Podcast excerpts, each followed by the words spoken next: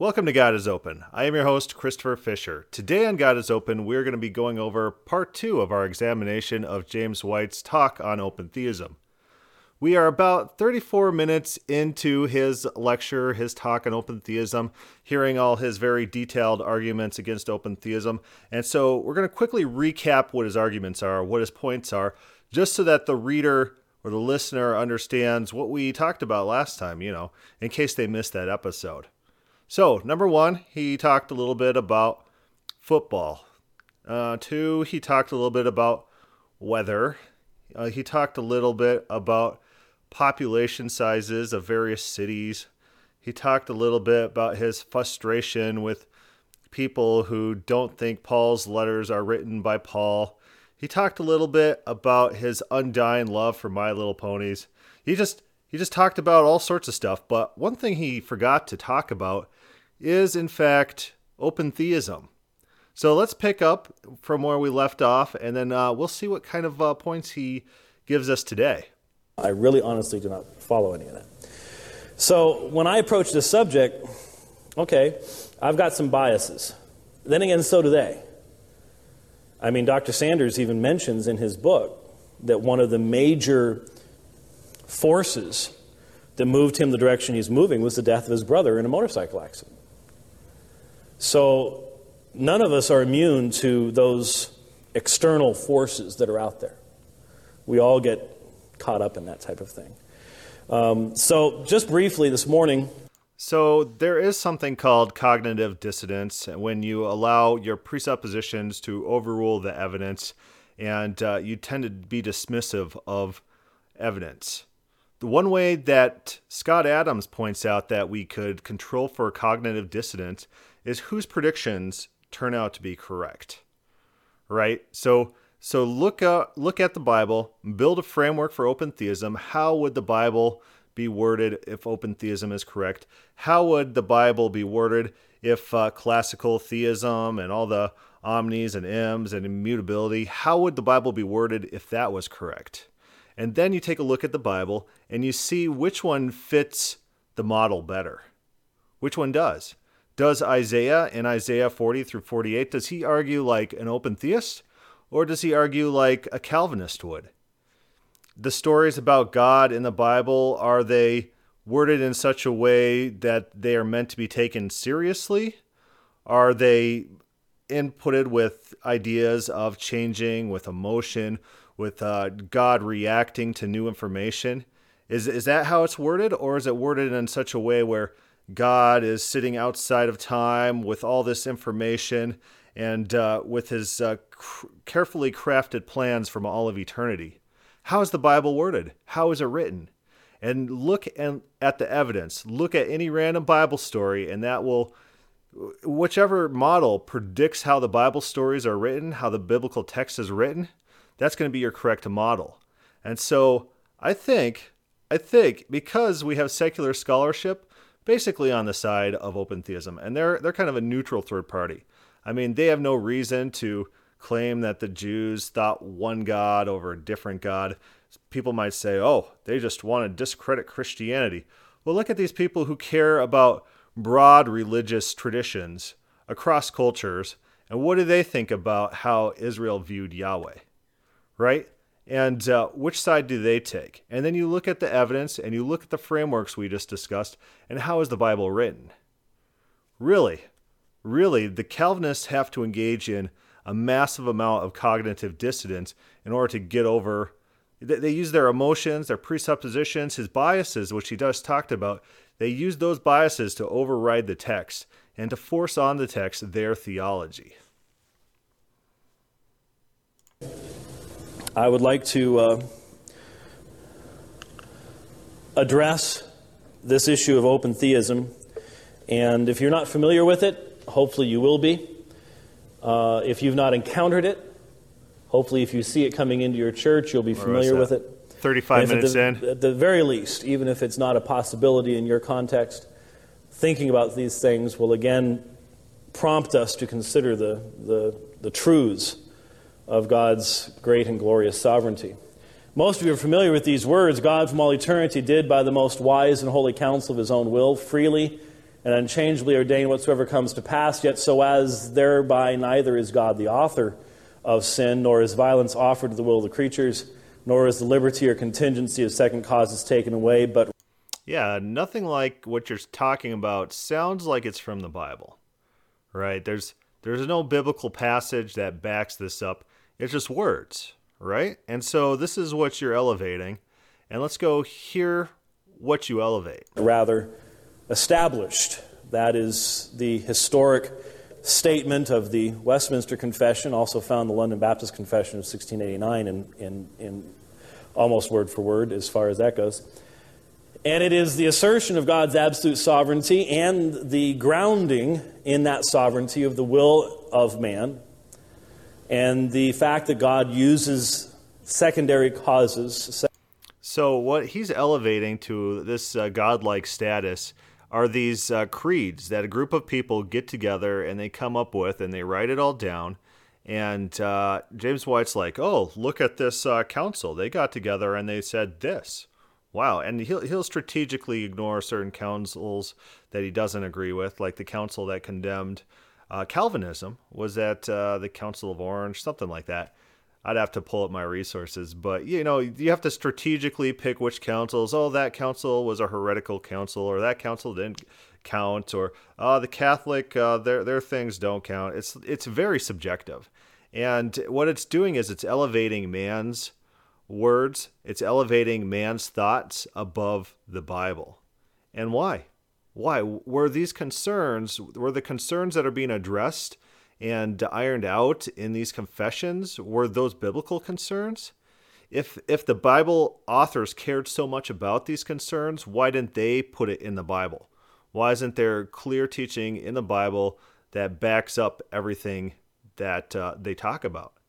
It, it's really it's really they're addressing their modern concerns in their time in their age and they're not addressing biblical concerns. And James White says, oh, we need to take these people's words above that of the Bible. Secondary means for the accomplishment of his ends. Well, obviously, it is that very statement that open theism says no way. No way. Such a God cannot be personal. Such a God cannot be interactive. Such a God cannot be human. So who's he responding to right now? Is is that all open theists? All open theists say no way because we need a personal God. Or do some open theists say no way because the biblical text specifically does not describe that? Right? So a lot of people they conflate all open theism and they put it all under the same banners and then they think that responding to one part of open theism is responding to all of open theism. It's absolutely not. And uh, you'll hear it in debates, and people say, oh, Greg Boyd says this, and that's what open theism is, and this is why it's a heresy. Well, there's open theists who believe open theism for not those reasons, but for other reasons. Have you addressed their concerns? Are their concerns heresy? Have you even got to the root of the issue? Or are you strawmanning, or are you generalizing things that aren't quite generalizable like that. So if open theism is just united in the rejection of Greek attributes such as immutability and uh, timelessness and uh, exhaustive foreknowledge of the future, address those issues. Don't address the philosophical concerns, which vary among open theists. Thomas J. Oord wants something that's non coercive, something that uh, where God works with humans in a, in a non forceful way. Boyd accepts a little bit more coercive type of actions. There's people like Walter Brueggemann who come from almost a strictly textual basis for open theism. But and these people, James White lumps them all together and thinks that just refuting one side or talking about one side means you're talking about it all. It's not. It's it's it's a form of straw manning, really. Now, they would not use that, ter- well, I'll take that back. Most would not use that term. I think there are some who would. And I think as open theism continues to develop, and it is developing, if any of you have heard the debate that Dr. Sanders and I did at RTS, uh, in response to one of my questions, he did reply by saying, Well, look, open theism is fairly new. We haven't figured out all the passages yet. You've had hundreds, hundreds of years to get your story straight. Um, so think about that one for a few seconds, and you'll you'll see why I sort of chuckle a little bit at that particular point in time. The heart. So we talked a little bit about uh, scholars and how they talk about the tension in the text. And remember from the last episode, James White doesn't like the scholarly opinion that there's any tensions in the Bible whatsoever. So the scholarly opinion about the Bible, the secular scholarly opinion, is that not even the biblical authors had all their theology lined up right. And James White, if he's consistent in his theology, he's going to have to admit that because there's a lot of Psalms that are written not from divine providence, not from divine determinism. These psalms are written from uh, God's abandonment. God, why did you abandon me? Your righteous are dying, and you are you are negligent in your duties, God. Basically, that's the claim. And in Job, there's the claim there as well. And so, if those writers are writing real theology, Jewish theology, then he has to admit that even Jewish theology had tensions between itself. And so this little chuckle line that he has, and the, the people in the audience are like, okay, yeah, you're not biblical scholars. You're not. The Bible has these tensions. And for you to just say, oh, there has to be this uh, systematic theology that we all rubber stamp and it has to be perfect and divine and, and we got it figured out and, and you have to literally reject the Bible to force your systematic theology on. Yeah, go ahead, laugh it up. Of open theism. You read Pinnock, and Pinnock is the bleeding edge, okay? Uh, Pinnock, um, Pinnock, did anyone I'd really say Oord would be the bleeding edge, but let's keep going. ever know Clark Pinnock back when he was a conservative? Uh, I'm sorry, you're too young to know that. I was going to say, and you were three at that time. um, Yes, he, he had like the, the ugly green book on inerrancy from the 1970s was, uh, was not bad at all. Uh, there was a time when Clark Pinnock was a conservative. He ain't no more. Uh, not only is he an open theist, uh, but he believes in post mortem evangelization. He's an inclusivist, uh, uh, denies the existence of, of, of conscious punishment in hell, and you name it. And so there's there's a thing that John Lott said. John Lott is an economist, scholar. He wrote the book More Guns, Less Crimes.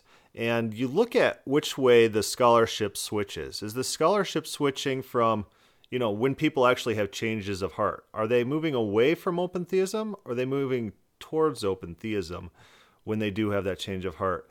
And in that way, you could see where the intellectual honesty is. If open theists aren't converting to Calvinism, and if uh, Calvinists and uh, inerrantists and uh, traditional Christians are more converting to open theism and vice versa, you know that it, it takes a bigger change of heart, it takes a bigger social hit to change from conservative theology to open theism. And scholars are doing it like Pinnock. There's got to be a reason. You can't just dismiss that out offhand and just say, oh, he's a terrible guy because he switched. Why did he switch? Why was it that this theology was able to take a guy like Pinnock, who was a conservative, and switch him to what James White labels as a liberal, right? Where's the switches in theology coming? And that's another tip off for intellectual integrity, intellectual honesty, which position is more our basic understanding, our default position about the Bible. And, and that's where he's gone. And um, he's He's out here. And then you have Gregory Boyd. He's sort of over here. He's not, not fully really an inclusivist, but he's an open theist. And you got John Sanders. And John Sanders is, is uh, well, John Sanders more than once sort of smiled a rather sly smile during the course of our debate whenever I'd quote Clark Pinnock. Uh, because, and I saw, he didn't put, quite put it this way, but I, I saw in his face uh, sort of the thought, oh, I wish Clark would be a little more careful with his words. And uh, he didn't really want to be held accountable for, for everything that Pinnock said, which I understand. I mean, that, that's, that's certainly a fair thing. There are a few folks on my side of the fence. So, what's he doing quoting uh, Clark Pinnock in a debate with John Sanders? Shouldn't you debate the person you're actually debating with? right? And does is John Sanders does he have to agree with everything Pinnock says about everything? And furthermore, is open theism that uh, much of a crux of an issue where everyone who agrees in open theism agrees in the basic tenets, or is it one of these side issues like like amillennialism versus premillennialism versus postmillennialism that you know you could be a Calvinist and be any one of the three. You could be an open theist and be any one of the three. It doesn't matter. It doesn't matter. These these issues are you, if they're not basic issues that people surround every single belief on, it's it's not it, it's a side issue that can be imported onto any Christian sets of belief, really. Um, that I wouldn't necessarily want to be accountable for everything they said either. Uh, but um, you have this, this range of, of perspectives. And yeah, the one thing that holds good. them all together the one thing that I really find to be absolutely central in their perspective is not free will. Because you know that Augustine used free will, you know that Calvin used free will. Everybody uses the term free will. It's what you mean by that that is important. What is at the central of open, the very heart of open theism is libertarian free will. A free will unfettered a free will unfettered. Okay, so what? A, there's there's a free will that's uh, coerced and that people can't control. That's determinism. So you believe in determinism, and then you hijack words such as will. Will. Does a robot have a will? Maybe. Maybe you could say the programming is the will of the robot, and therefore it's a fatalistic, deterministic will. But most people wouldn't say that a robot has a will. The robot has no choice but to do other than how it's programmed. It has to do according to its programming. When someone has a will, when God has a will, when we have a will, that means that we have options. We we we're, we don't have to follow whatever coding, whatever basic instincts we have. We could choose otherwise, right? So every time we talk about a will, it should be equated with free will, and it should be equated with libertarian free will you get redundancy and double redundancy once you start adding these adjectives. Any will is a free will. Any will is libertarian free will. If it's not, it's not a will. It'd be the same thing as saying a robot, a synthetic uh, cyborg creature. Not, not cyborg is half human, but like an android has a free will. They don't. They don't. They they they have to act according to their programming. Fettered by a decree of God unfettered by divine sovereignty, outside of all of. So, do open theists say that that people have to have a will that is unfettered by divine sovereignty? What what does that mean? Unfettered. You know, I I could, and, and if that's his definition, then there doesn't even have to be a God. Pretend there's no God. Atheism's true. I have a gun on me. I go point it at someone and say, "You go uh, mow my lawn, or else I'll shoot you." oh no, now they don't have free will anymore because there's a fetter on it. Look, me, Chris Fisher, I destroyed the concept of free will. Now everything's determinism. No, no, open theists don't claim that. James White, you're making that up. You're making that up because you're building a straw man. Open theists don't say God they don't say that God cannot coerce someone into an action. And even coercing someone into an action, that's not a violation of their free will. That's changing their incentives they still have the ability to decide, but uh, you're changing the incentives for which decision they pick. If I offer someone money to mow my lawn, I'm changing their incentives. That doesn't mean their free will is violated. Oh no, now they're more inclined to mow my lawn because they want money. Oh, no free will. How can we ever live in this world without free will? That's not how it works, James White. That's not how it works. Would at least say this God is sovereign to create droughts and earthquakes and natural disasters of, uh, of Hurricane Charley, for example. Uh, drew a bead on Tom Ascol's house. Uh, in- Make sure it's still running. So, did we just lose audio? Apparently, their uh, their audio 145 mile an hour winds whipping around outside uh, which causes you to contemplate the smallness of your, your life and its possible brevity uh, as well.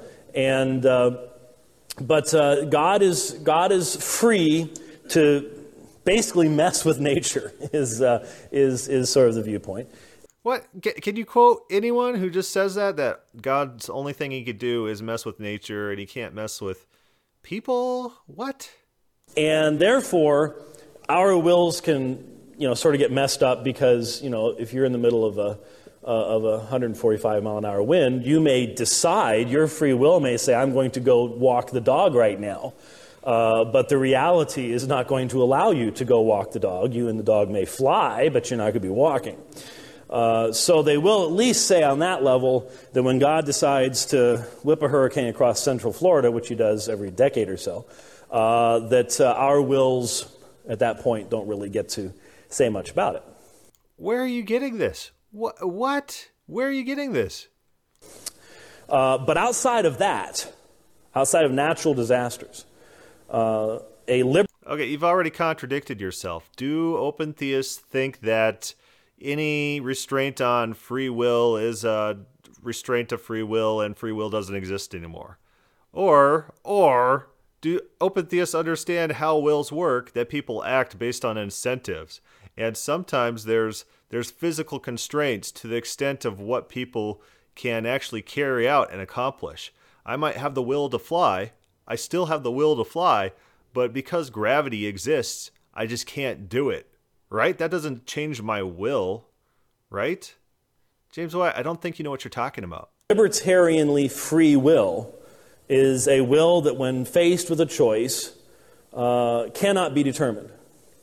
Hence, uh, that free will can choose A or B, and God cannot, in any way, shape, or form, uh, impact that without denying uh, to the creature, in the words of Norman Geisler, his, his humanity.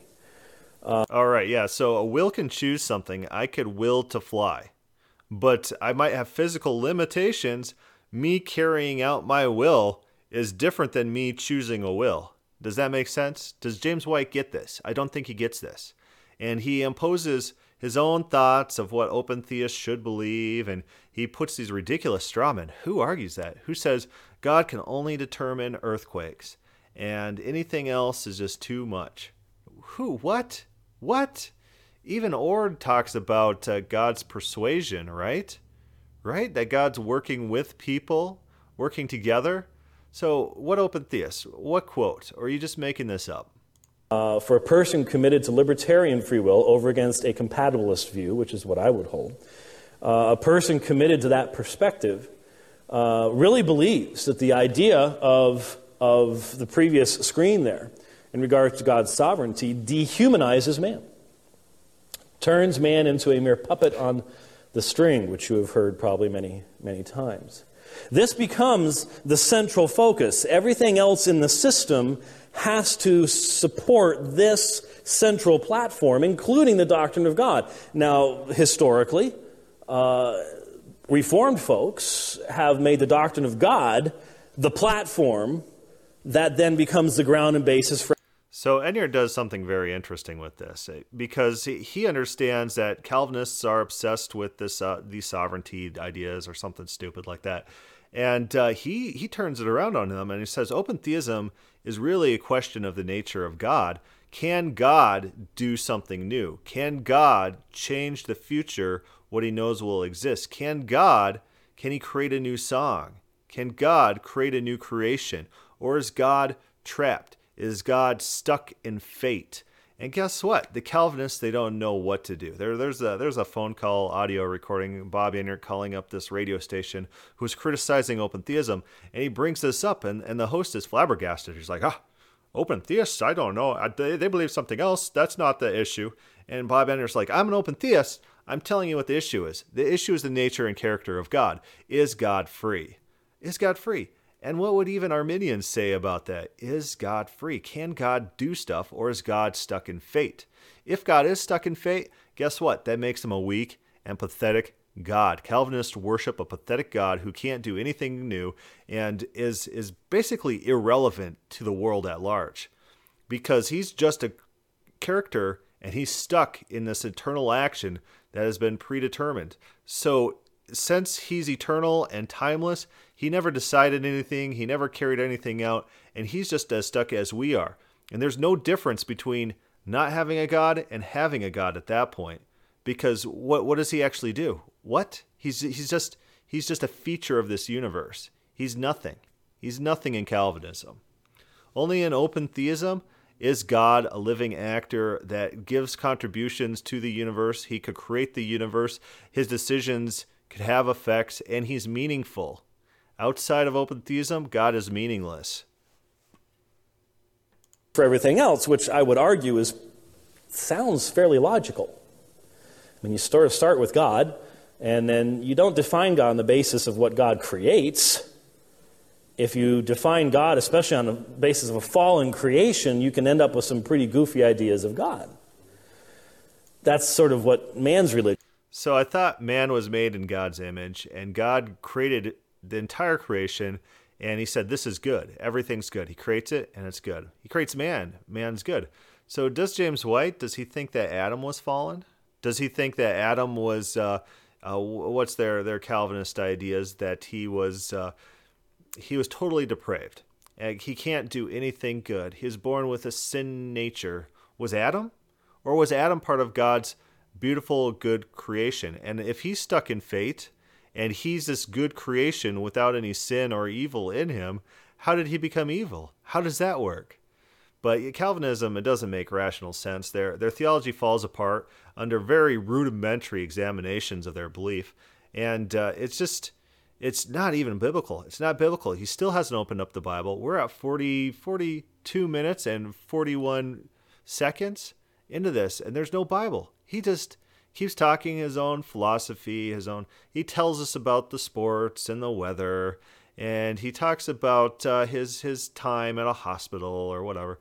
Uh, he doesn't give us anything of substance. You're not talking substance, and that's pretty sad in this uh, two hour talk on open theism, he doesn't deal with actual open theist positions and he doesn't deal with the Bible, right? Not yet. Not yet. Religion does. Um, but open theism is very clear about what its central. Yeah, it's almost like he's stalling. Maybe maybe the event organizers said, "You you have 2 hours to talk." And he says, "Well, I only got an hour worth of material, and so I'm just going to fill it with fillers that have no relevance to my talk at all." Is that what happened? Instead of taking your time reading actual open theist writings, responding to their actual points, responding to their responses to your proof texts, because they exist, James White, at whenever this speech was given, they exist where open theists talk about your favorite proof texts.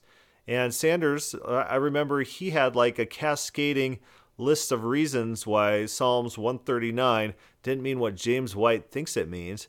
But James White did he address that? Does he address that in this speech? And he alludes to Psalms 139 as one of his key reasons for being, um, for not questioning God's sovereignty and God knowing our birth and death times. Do you know what John Sanders says about that? The proof text you reference, can you counter them? Are you going to do that in this speech? No, you're not. You're not. You're going to fill it with fillers or nonsense that sports teams and, and weather, and you're not going to talk about open theism, are you? Affirmation is. Uh, and that is for man to be man and for true interaction to take place, there must be libertarian free will. And so that becomes the ground floor, and that becomes what cannot be possibly denied. Well, the problem with that then. God has libertarian free will.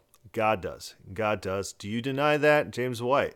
You demean God. You say he's a weak, incompetent, God that's fated in this uh, eternal now that he can't do anything. He can't accomplish anything. He can't do anything. He's weak. He's weak. And becomes what will tomorrow bring for open theism? That is, this is not a system that has finished its development. As opposed to Calvinism, which says, what will tomorrow bring? And whatever ever it does bring will be like really bad, like someone gets cancer and someone dies. Oh, that's just God's will. He's just torturing us for his own greatest glory. Brilliant.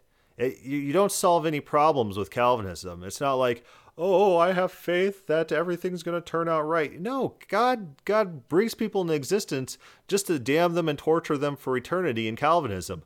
Yeah, you, you should have zero faith that things are going to be all right if Calvinism was true.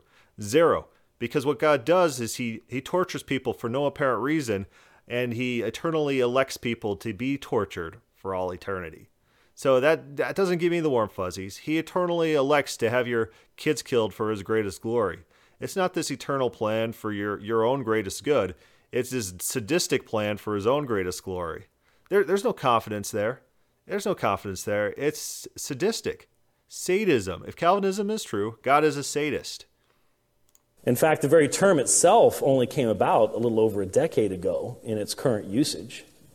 And why was that? Because they were very, very, very concerned to differentiate themselves from another system, which I'm trying to remember if I have up here. Uh, we've already talked about these guys, haven't we? Uh, especially Clark Pinnock is very, very concerned to separate open theism from what other movement?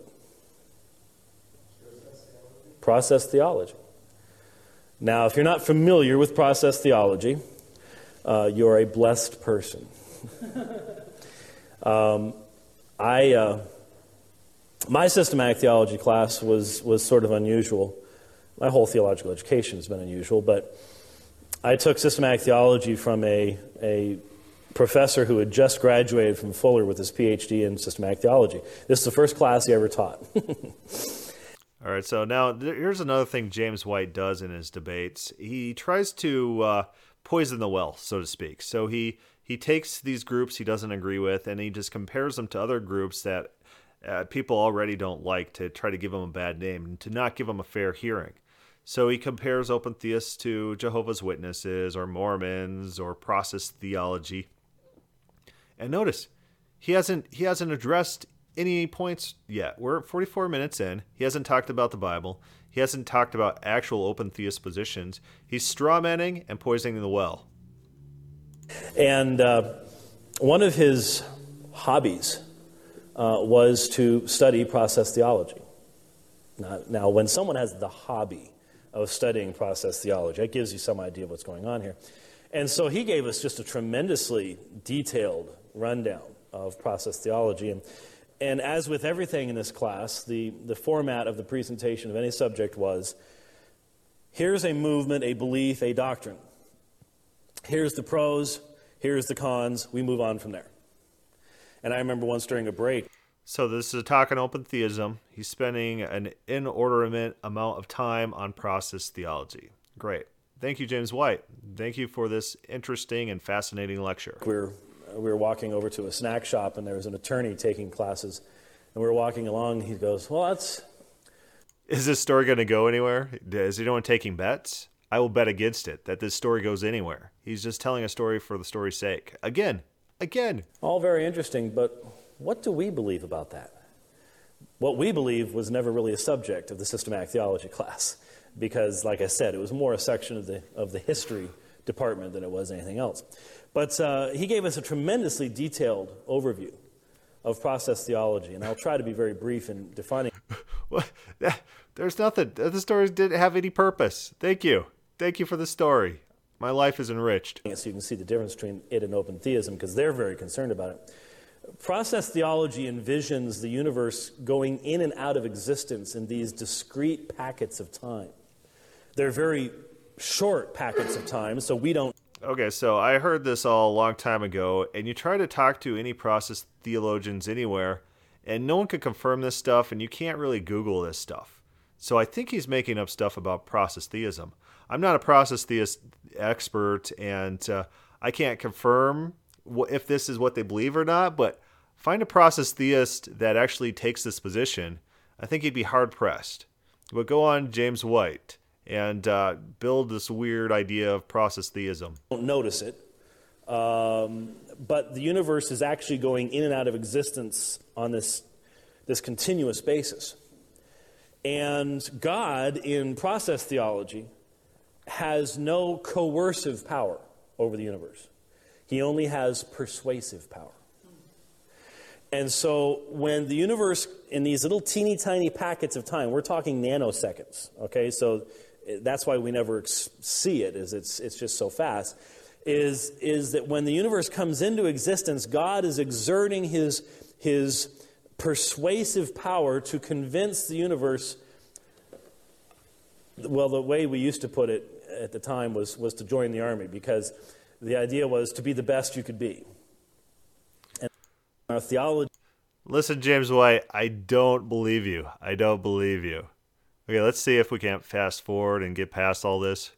Talking nanoseconds. Okay. Military, but um, uh, even uh, you, you, want, you want libertarian free will. Uh, rocks have will in this perspective. Uh, molecules have will in this perspective. Seriously? in fact, disease, Seriously? for example, is where a cell You're not making chooses stuff not up? to be.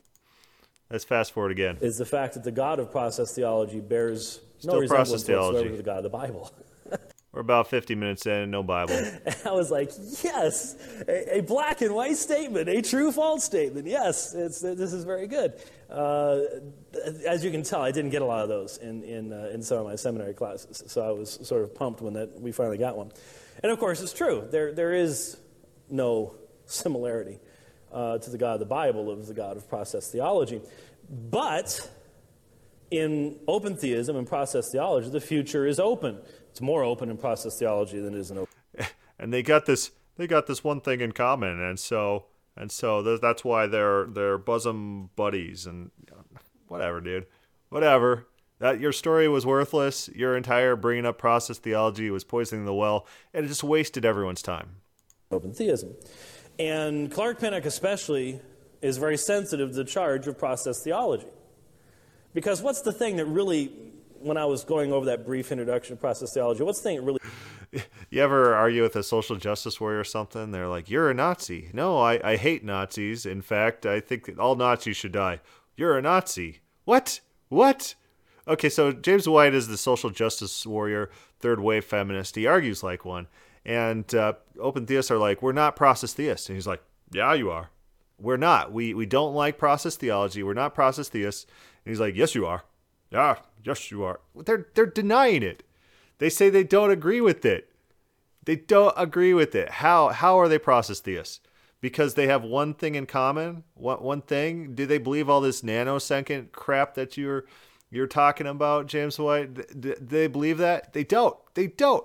And so you you build this weird idea of process theology. No no open theist endorses process theology, right? Right? I mean, Oord would be the closest open theist, mainstream open theist to a process theologian. Even he's not a process theologian. He thinks that God can act and God can do stuff. Right? It's what what are you doing? What are you doing with this speech? 50 minutes in. really bothers you about that? God is learning and growing and getting better. What an odd concept for us to contemplate. And so they want to avoid that, but the problem is, in open theism, God's learning as well. Yeah.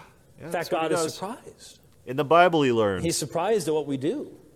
in the Bible. In the Bible, these things literally happen.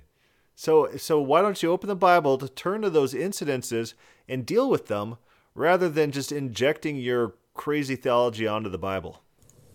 And so that would involve a gaining of knowledge, a gaining Yes. of, of, of Like the Bible describes. experience as well. Is Yeah. God better at dealing with humans now than he was a thousand years ago? Yeah, well, thir- thousand. Okay, let's let's let's let's re-go over Genesis. What happens in Genesis six? He looks down and sees all of mankind has fallen, rejected him. Their thoughts are continuously on evil, and he regrets his own action in making man. Then he finds a man who, uh, you know, he he finds Noah and decides to save him, and and by virtue of being related to Noah, he saves Noah's family. After the flood, he resolves never again to destroy a man. And what is the reason? What is the reason? I'm, he says, because man's thoughts are evil from their youth. What? Isn't that isn't that the reason he destroyed man? So he's not destroying man ever again for the same reason that he destroyed man in the first place. He's lowering his standards. He has learned about man. This is not just me saying it. Klein's is saying it. Christine Hayes is saying that. So Christian and secular scholarship uh, also agrees with what's going on here, what the story says about God's learning how to interact with man. And after God makes man, of course, we have the scene where God puts him in the garden and brings the animals to see what those animals would be called by Adam. He wants to see what Adam's going to call these a- animals. He's learning about man, he's learning to interact with them. And even in the fall, he says, I'm going to kill you if you eat this apple. Or it wasn't even an apple, it was a fruit, just a fruit. The apple was a later retrodirection onto the Old Testament. He's like, if you eat this fruit, I'm going to kill you. And then they eat the fruit, and he's like, well, okay, I'm not going to kill you. I'm just going to expel you from this area. It's not a spiritual death. There's, there's nothing in Genesis about people spiritually dying. And, and now there's this switch where now, now people are mortal. Before they're immortal. You don't find it's, that's, that's interjection on the text. So you really, throughout the story of Genesis, after God first creates man, it's, it's a learning process. It's God growing. And his first reaction to man's rebellion is not anger. You find anger a lot in the Bible when people reject God, but it's sadness. He's sad. He's like my creation is has has withdrawn from me, has rejected me, has it's become evil. And so yeah, you find in the Bible God learning how to deal with man. And he's he becomes callous towards man sometimes. He becomes callous towards Israel sometimes. They they keep working him up to a state where he's like, I don't care. I don't care anymore. I'm going to kill you guys. I'm not going to listen to your pleading because I'm done with you guys. I am done. So you really see his frustrations. You see changes in how he deals with people based on circumstances, and it's a growing process. This is the Bible we're talking about. It's not your Greek mythology, James White. If you aren't better at your job 10 years into it, are you still going to have a job? Well, if God well, maybe if you work for the government. God isn't better at dealing with human beings now than he was a thousand years ago. So could God have done a better job? Then, you know, you know, maybe that's why we had the flood. Yeah, yes. He says, I regret my own action in making man. Do you care about the text? Do you care about the text? You don't, James White. You just care about your theology and you'll just dump it over the Bible and throw out all the biblical stories and the biblical texts, and who cares about what the Bible says? You got your own James White theology. New job jitters. You don't know. Uh, let's start this whole thing all over again. You know? I don't know. Oh, James White, you're so funny. Oh, funny dude. Quick summary statement the future does not yet exist. Yeah. Therefore, God does not know it. He is created in such a fashion that the future is partly closed, that those things He will do uh, almost entirely in the natural realm fires, earthquakes, tornadoes, uh, hurricanes, asteroids, I guess, would fall into that realm. And partly open, all those things related to the actions of free creatures. Hence, Okay, okay. Please quote people making these points because you just saying it and then mocking it is sounds very straw manny. It doesn't sound like a serious scholarly work on the issue. Right? Right. So the, the future is partly open and partly closed. Like tomorrow, I am going to go to work. That part is closed. I'm going to I'm going to work. I'm going to work. It's going to happen. And uh, you know, if you doubt me, contact me after this podcast airs and ask me if I went to work. And uh, let's let's do a bet first. If you're to call me, if you're to send me an email, put a hundred bucks on the line, and I'll give you ten to one odds I'm going to work. I'll give you a 100 to 1 odds, 100 to 1 odds. And so, yeah, in that sense, the future is closed, and I can determine what the future is going to bring because I get to decide the future. I get to decide the future because I have the power to make it happen. In that sense, it's closed. It's not closed in this fatalistic sense where it's determinism and it's a real event in the future that already exists to be referenced by knowledge. Remember, these Calvinists, they want to redefine knowledge. Knowledge has to be against de facto things, objects that actually exist. Like an event happens, then that event exists to be known. So the future must also exist in that sense in order to be an object by which knowledge is known about it. And the knowledge, it can't flow to God. God has to have internally this knowledge from all of creation, and this excludes experiential knowledge. God can't know what it's like to be me. He, he doesn't know what it's like to be powerless in the sense that I don't have uh, God's divine powers, but I do have I have limited amount of power. Right? He doesn't know what it's like to have my limited power and uh, no hope of uh, your own salvation. Right? So if if God decided to become a deistic God and just leave the entire world, I can't I can't determine my own salvation. He has to give us that his power. I don't have that power, do I? So God doesn't know what that's like to be like me and in that situation. That's experiential knowledge. So James White wants a particular knowledge. He wants to exclude certain types of knowledge. He wants to make it uh, internal knowledge, and he wants to in- interject this all under the Bible, right? And so, uh, you know, you know, James White, uh, your, your views aren't biblical. The term open theism, there is an openness in the future and an openness in God's knowledge as well. Um, they vehemently insist they are not promoting a simply more orthodox form of process theology, the concept that God is growing, changing, and learning with each passing moment, but at the same time, that's yeah traditional Jewish theology, and Jews believed this for a long time. We had uh, Dov Weiss on the program to talk about developments in Jewish theology. You're not going to claim that the Jews were process theologians, are you? They have to admit that in their system, God is learning with the passage of time as He Himself experiences the future. So, they insist that the picture of God found His interaction with mankind depends on uh, demands an open view of the future. God learns that Abraham will be faithfully obedient in Genesis 22. Mm-hmm. He uses terms like perhaps and if and makes conditional promises about yep. Eli's sons uh, that do not come true. Many feel there is truly no basis in the position for the doctrine of inerrancy, let alone the. So does this count as opening the Bible? Fifty-two minutes in, it's, it's still kind of illusions. He's still not kind of dealing with it. Eh, we'll see. Concept of biblical prophecy nor any means of identifying a false prophet. In other words, um, upon what basis, upon what grounding in open theism, uh, can one come up with biblical prophecy? That is one of its biggest problematic areas. Okay, so are you going to talk about how open theists respond to that? The same thing is true of inerrancy because it would seem. Well, well, well what? So you're not going to talk about how open theists respond to those charges? All right, go on, go on.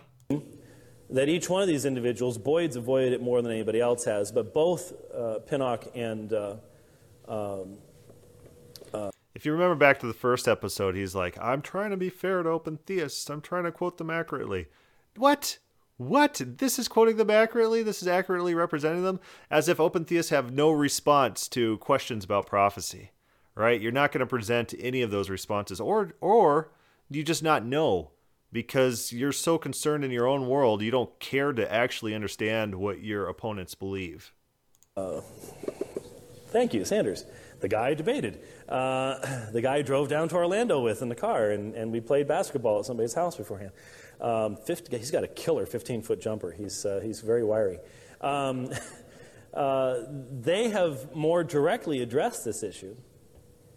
And most of you know at uh, the Evangelical Theological Society meeting last year, um, they attempted to remove Clark Pinnock and John Sanders. Boyd's actually not a member, so you can't remove somebody who's not a member. Um, on the issue of inerrancy and failed. They were unable to do so. And so, in essence, uh, you, know, you know, I questioned the validity of that approach to begin with. Uh, I think the issue should be well, if, if ETS does not want to make God's exhaustive knowledge of the future a part of its statement of faith, then live with the results. You know, this seemed to me like going in the back door.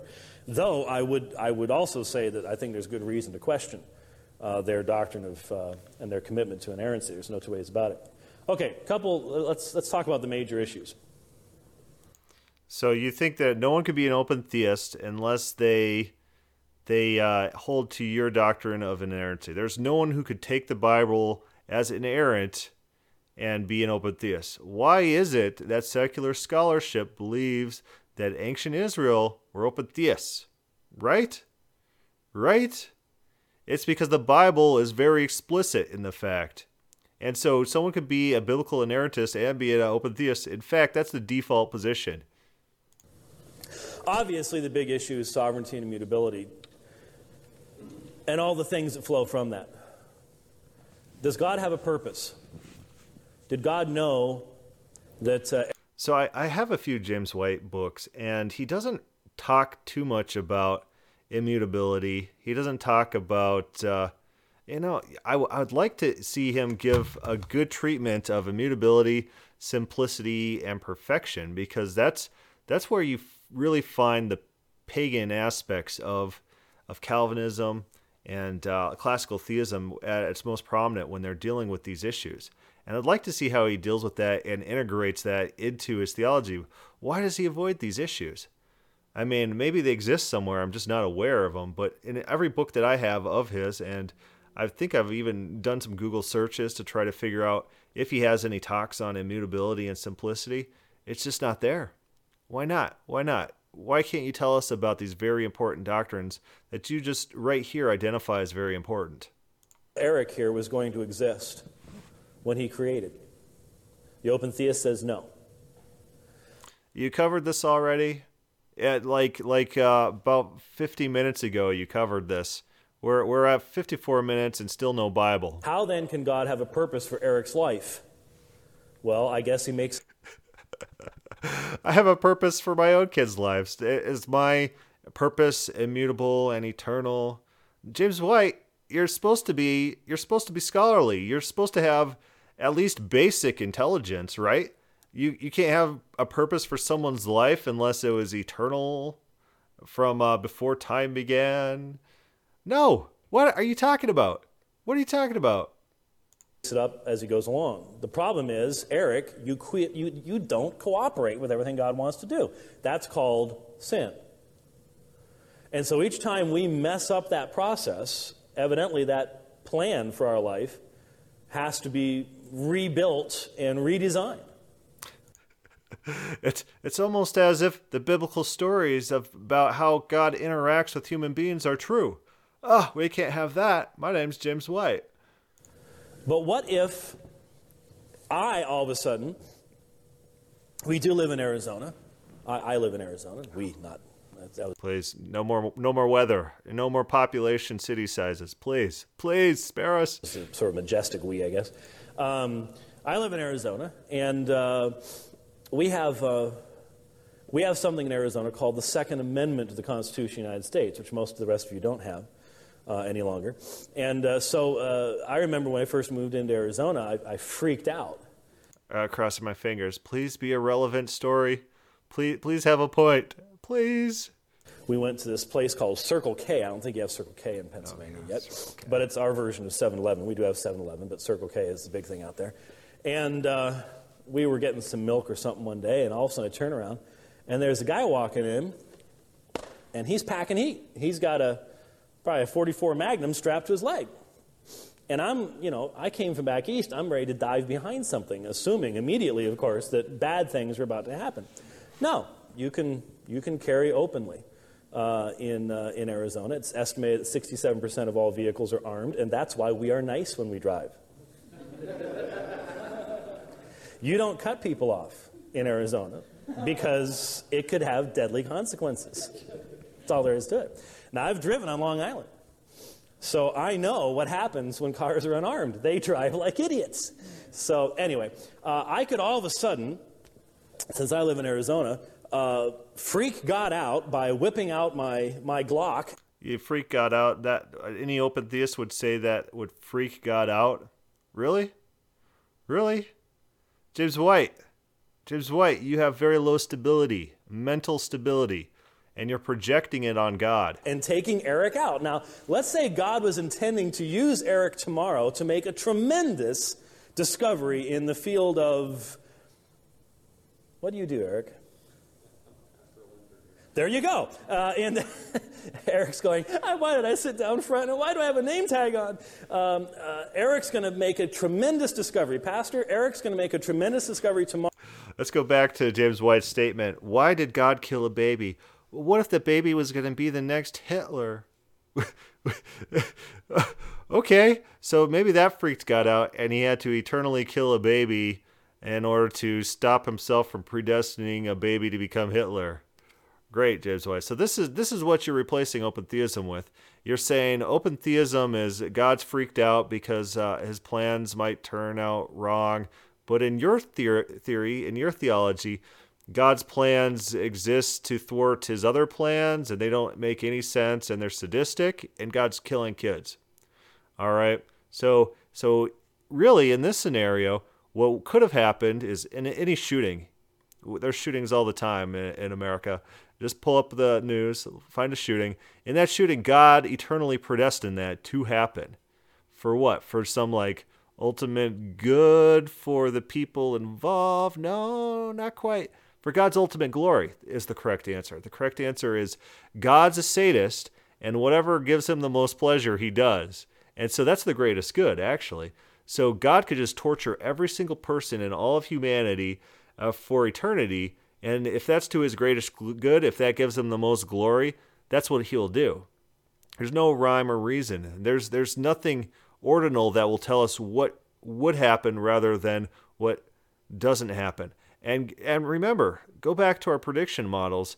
If we're building models of reality, wh- which one's the better one? The one that ex post facto tries to explain things, or the one that explains things before they happen? And how does reality work when you're out about in your daily life? Does everything happen for a reason? D- is that what it seems like? Or does it seem like the world is a lot of happenstance and uh, absurdities, right? That God's not controlling everything, that God's not fating everything, that uh, people respond to things as they happen. What what what's your day to day experience? Hmm? Is open theism does that have the better model, or does Calvinism? Tomorrow in the field of theology, I just wanted you to know that. And, uh, but, uh, and that's what God wants to have happen. And Eric's going to be published, and he's going to travel all over the United States, and the church is going to be greatly blessed. But I all of a sudden mess everything up by pulling out my Glock and taking Eric out. So now what does God have to do? He has to start all over again. Every so remember in the Bible where God wanted to kill certain people, but uh, Israel was defying him, and they, he says, "You saved out of my hand people that I've predestined to die," and people were thwarting God's plans to kill people. Right? How does that work with your theology, James White? That's actually a biblical reference. And so if you if you listen to my podcast ever and your your name is James White and you're listening to a critique of yourself, which would be outstanding um, you, you, might want to try it some often, figure out what people are saying wrong about you. But uh, if you're listening, James White, you know, try to reference the Bible and deal with actual biblical examples, especially when those examples are counter examples to what you're saying, where there's people who do thwart God's plans throughout the Bible. That's that's pretty common in the narrative, and the entire Bible is uh, Israel. Israel's name is uh, struggles with God, the entire Bible is mankind struggling with God, particularly his chosen people, which time and time thwart God. He has to learn how to respond to them. He has to try to woo them. He has to try to punish them. He has to try to, he abandons them. He tries everything he possibly could. Remember the parable of the vineyard, Isaiah? He's like, What more could I have done for you? He's done everything. He has tried everything, and they are thwarting him. So the entire Bible is the story of people thwarting God. Uh, literally, the entire this is what the Bible's about. It's the plot of the Bible. And and James White's like, what if there was no no determinism, and uh, things just happened, and and people thwarted God. Imagine if people thwarted God. What? What? That's the Bible. Then we'd be Christians because that would line up to our day to day experience, and everything we read in the Bible is what it would do. Every day, seemingly, would, would be an exhausting reworking of a plan that is constantly coming. Exhausting. God says that uh, he is weary of repenting. Weary of repenting. That, that sounds a little bit exhausting, at least mentally exhausting. That uh, you, you your expectations keep getting thwarted, such that uh, you just give up on repenting. Hmm? Huh? This is these are God's words about himself. Yahweh says it about himself. James White says, "Oh, oh, oh, thanks for talking, Yahweh. I don't care what you say. I got my Calvinism, and that trumps anything you could possibly ever say. There's there's no combination of words, if found in the Bible, that would convince me Calvinism is incorrect. There's no combination of words that would do that. My name is James White." to frustration. Now, I used a wild example there, but what if I what if I just simply took some um, cold medication uh, that says right on the label, do not operate heavy machinery, but ah, I'm a big guy. I've done it many times before. So I take some cold medication. And I'm out driving at night. I had LASIK surgery a few years ago, and my daytime vision's great, but at night, a little bit of that starry stuff going on, you know? And so you add to that the cold medication. And Eric's walking home someplace, and boom, no more Eric. One little. Did you just give two stories that were pretty much the same, and for what effect? Choice on my part, unforeseen by God. All his great plans for blessing everybody. No Bible, 58 minutes in. Through Eric's theological insight. And don't bother staying up all night trying to find that thing. It's, I'm just using it as an illustration. All gone. It's history. How does God have a, a, a plan in that? The plan becomes very vague. Very vague indeed. It's what's going to win. How, when. Yeah, you have kids. What are, what are your plans for your kids? Those, those of my audience with children. You want them to grow up. You want them to be happy. You want them to be successful, right? You want them to uh, get married, maybe have kids of their own. Uh, that Those are your plans.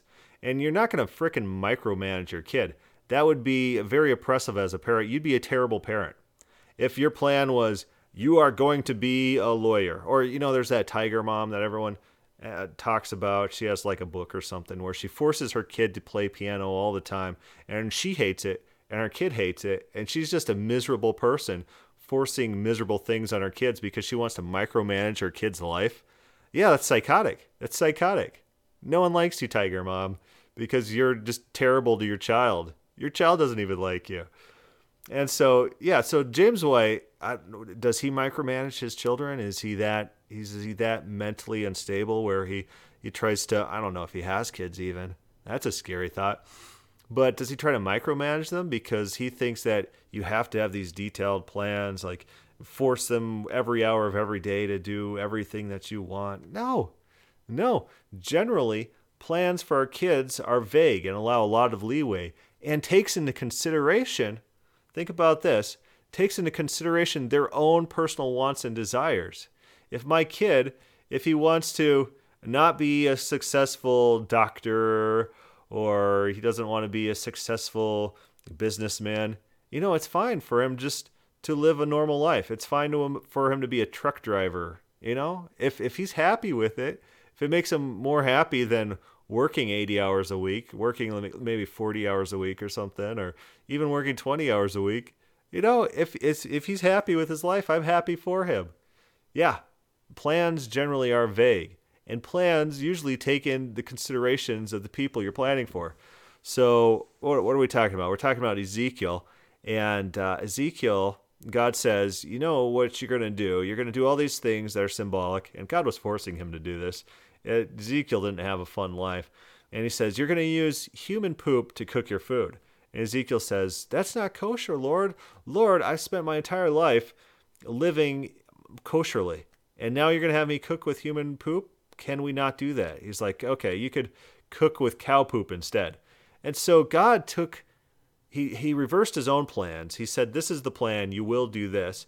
And then, because of the petitions of his creation because of the petitions of people he loved, he changed his own plans for those people, right? And we find this. This is common in the Bible that God changes based on the wants, desires, and needs of his creation. With whom? Don't know. God is developing. God is learning. I can't see how we can avoid the idea that he's growing. And one of the. So his fascination with Platonism, James White's, uh, focuses him on this perfect being theology where where God is the perfect being and any change would mean that God moves away from this perfection. Therefore, God can't uh, change in any way. Nothing can be added to him. Nothing outside can affect him. Uh, impassibility. He's impassible, immutable, self sufficient, pure actuality. This is all pagan philosophy. This is not coming from the Bible. This is not biblical theology. You're not going to find biblical authors talking like that. Instead, you'll find biblical authors talking about give and take relationships between Yahweh and men, right? That that's the actual biblical examples that we have of God interacting with creation, not not this this pagan immutability, impassibility nonsense that nowhere found in the Bible, nowhere found in the Bible. And James White just disregards the entire Bible for his theology, right? One of the questions that people have is if God has perfect knowledge of the present, So yeah, let's go back to that perfect being theology. What about a perfect being that perfectly changes? Like I'm reading a book and it's uh, God's uh, absence and the charismatic uh, presence, something like that. Uh, I'll have to pull it up real quick here. Do do do do. But in it, the author he he posits a perfect changing perfection. It's by Kindleberger, and it's God's absence and the charismatic presence. Very good book. And he says that God is perfect. God is everything comes from. All the changes come from inside God because God can't receive stuff from the outside. And you know, in, in that sense, he's he's mirroring this perfect being theology. But he says God's changes are in a perfect manner. So what what precludes that, Mr. James White? How, how does that uh, bump up against your crazy theology? You know, when when when philosophy is that subjective you could find answers that uh, that that don't quite work for the Calvinist, for the classical theologian, but which fits their problems. So you you could address their problems, and they still won't be happy. How can he have that knowledge? You see, if he has perfect knowledge of the present, if he knows everything there is to know about me, is he really liable to be surprised by what I do? Sometimes, sometimes God says, "I expected you, oh Judah, to change, but you didn't." And your and your sister Israel saw that, and she also uh, backslid. Right, right. Sometimes God says that in the Bible, in the Bible, the the same Bible that you haven't opened up yet. We're at what? Uh, almost 59 minutes. We're almost halfway through your talk and no Bible. And so there's some who feel that somewhere down the line, was that a productive use of your hour for uh, talking about open theism to talk about not open theism for building straw men and not not even do anything what have you done in this hour open theists to maintain the central plank of their position which is libertarian free will are going to have to begin to modify God's perfect knowledge of the present as well. And where does that lead? Okay, stick to biblical theology. None of this speculative stuff, okay, James White? Uh, maybe maybe a little bit little bit of Bible would be helpful. Who's to know? Who's to know? So this, of course, for me is is the central issue. I mean, um, if you have your yeah, because the central issue is not the Bible for you. That's pretty clear. Your scriptures with you, and I don't know which translation this is. It looks like the King James, so well, that's that'll work fine that, is that what it is? That's, hey, it'll work. Isaiah chapter 41. Oh, look at this. Look, uh, the Bible, finally. Okay, we are uh, 59 minutes in and 25 seconds. So, about halfway through his lecture, he opens up the Bible, and now he's reading the Bible.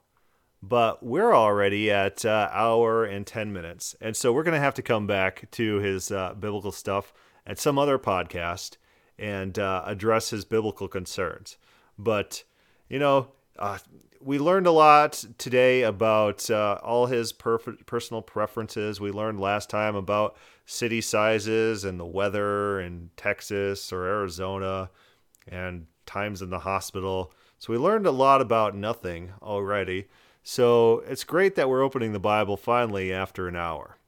So thank you for bearing with me. I know this has been painful. This might be the two most painful podcasts we've ever done because it's it's a lot of nothing. It's a lot of James White talking to himself and to he's preaching to a choir who laughs at his jokes that I is are his jokes funny? Are his anecdotes are they clever? Do they contribute to anything? He just talks. It's like a dude just talking. But uh, all right we'll be back maybe next time. Maybe maybe we'll have to do break this up a little and do some other podcasts first and uh, kind of give us some distance from James White for a while. But uh, thank you for listening. If you have any questions, send that to godisopenquestions at gmail.com. Thanks again.